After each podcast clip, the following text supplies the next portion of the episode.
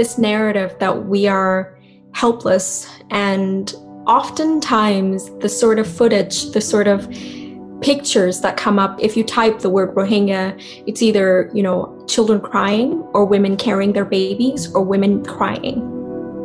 Yasmin Ullah is the president of the Rohingya Human Rights Network. And for the last few years, she's been fighting hard to shatter stereotypes. That is very, very detrimental to the portrayal of us all because it simply is not going to allow people to move on from the image of who Rohingya are. We are a people full of culture, rich with history. We are a people that before genocide started, we were living in peace alongside with our kind brothers and sisters, regardless of their religion. Mohammed Jamjoom, filling in for Malika Bilal, and this is a quick take.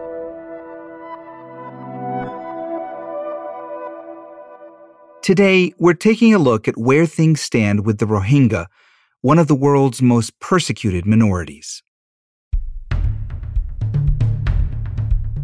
In August 2017, Myanmar's military launched a brutal crackdown against the Rohingya ethnic minority in Rakhine State. At least 10,000 Rohingya were killed. Hundreds of women and girls were raped. A campaign of mass killings, rapes, and arson that forced close to 800,000 Rohingya across the border into southern Bangladesh. Many rights groups accuse Myanmar's military of perpetrating a genocide. But Myanmar denies those charges, insisting its armed forces were conducting legitimate operations against militants who attacked police posts. The future looks bleak for the nearly 1 million refugees still living in cramped and squalid camps. Three years on, however, and things still haven't improved for the Rohingya, especially not for Rohingya women, many of whom are now raising their voices and demanding justice. The United Nations says that the situation in Myanmar has only worsened three years on, and conditions are not in place for their safe return. In this episode, we're talking to Rohingya rights activist Yasmin Ullah about the challenges faced by her people. Yasmin, we've seen so much reporting these past few years about just how much the Rohingya have suffered. But could you tell us how difficult it's been specifically for Rohingya women and the kind of trauma that they have faced? What Rohingya women are going through are the continuation of the trauma, of the suffering that has yet to be resolved. The poverty that they face, the sort of lack of protection that they're facing in the camps or inside the country or elsewhere where they're not completely resettled, that becomes their cycle of abuse. That becomes the continuation of genocide because it does not just end as soon as they flee. And without a proper um, professional health those problems will come back and haunt them daily. And that's how trauma work. It works in a cycle Yasmin was born in the township of Buthidaung in Myanmar's Rakhine state. In 1995, at the age of three, she fled with her parents to Thailand, where they'd remained for many years as stateless refugees.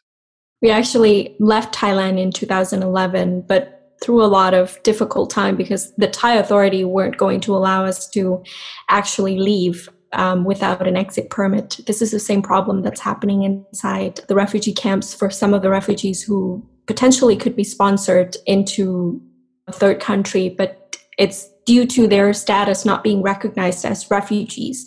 Right now, they're still being called displaced um, Myanmar nationals.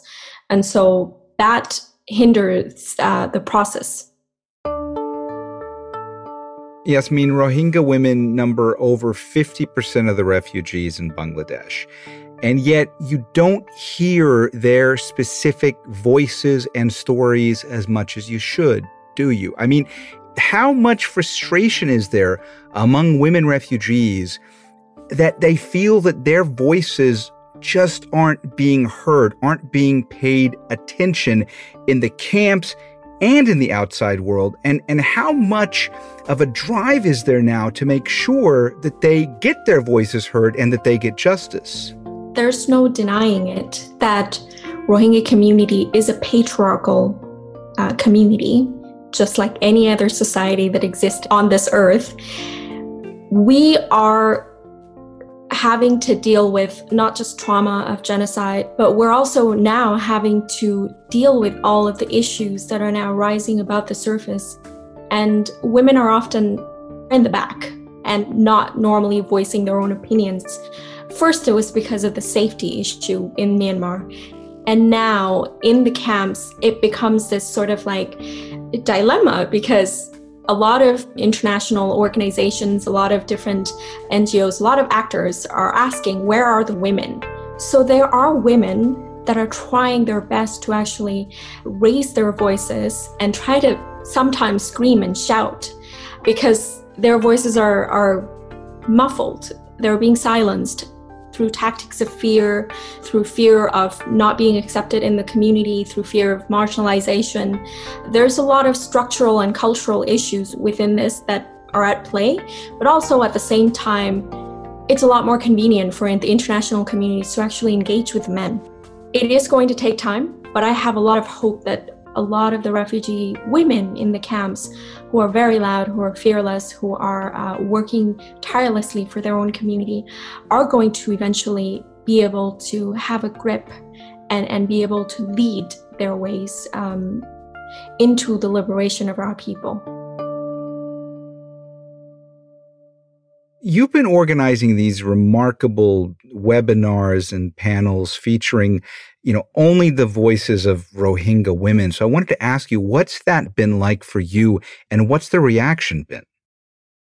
I remember my own cousin, a seven year old girl, texting me right after the webinar saying that I am so glad that I see you and I see other Rohingya women on a panel and she realized at that point that there is a representation. There are Rohingya women out there who are, you know, doing great work. And I continuously get messages from young women, from teenagers. And I realized that that is the purpose of why we needed more representation of women, wherever it could be, whenever it could be. Yasmin says that media reports too often portray Rohingya women as merely victims, and that while they have endured and survived unfathomable horrors, they deserve far greater consideration.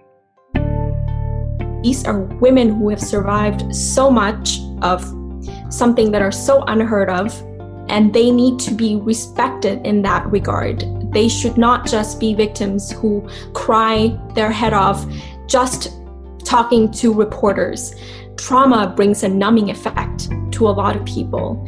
And to Rohingya women, some of us cannot shed a tear because we are so struck by everything that we, we've experienced. And making sure that we cry on camera or we are talked about in certain manner is just unfair for the most part. But there's certainly some hope to this. And the reason why I try so hard to organize those webinars is precisely to fight that narrative, to ensure that the world sees the different side of Rohingya women and actually celebrate them for who they are. And that's The Take. This episode was produced by Ney Alvarez with Dina Kesbeh, Abigail Oni Wohacha, Alexandra Locke, Priyanka Tilve, Amy Walters, and me, Mohammed Jamjoom. Alex Roldan was the sound designer, Natalia Aldana is our engagement producer, Stacey Samuel is The Take's executive producer, and Graelyn Brashear is Al Jazeera's head of audio.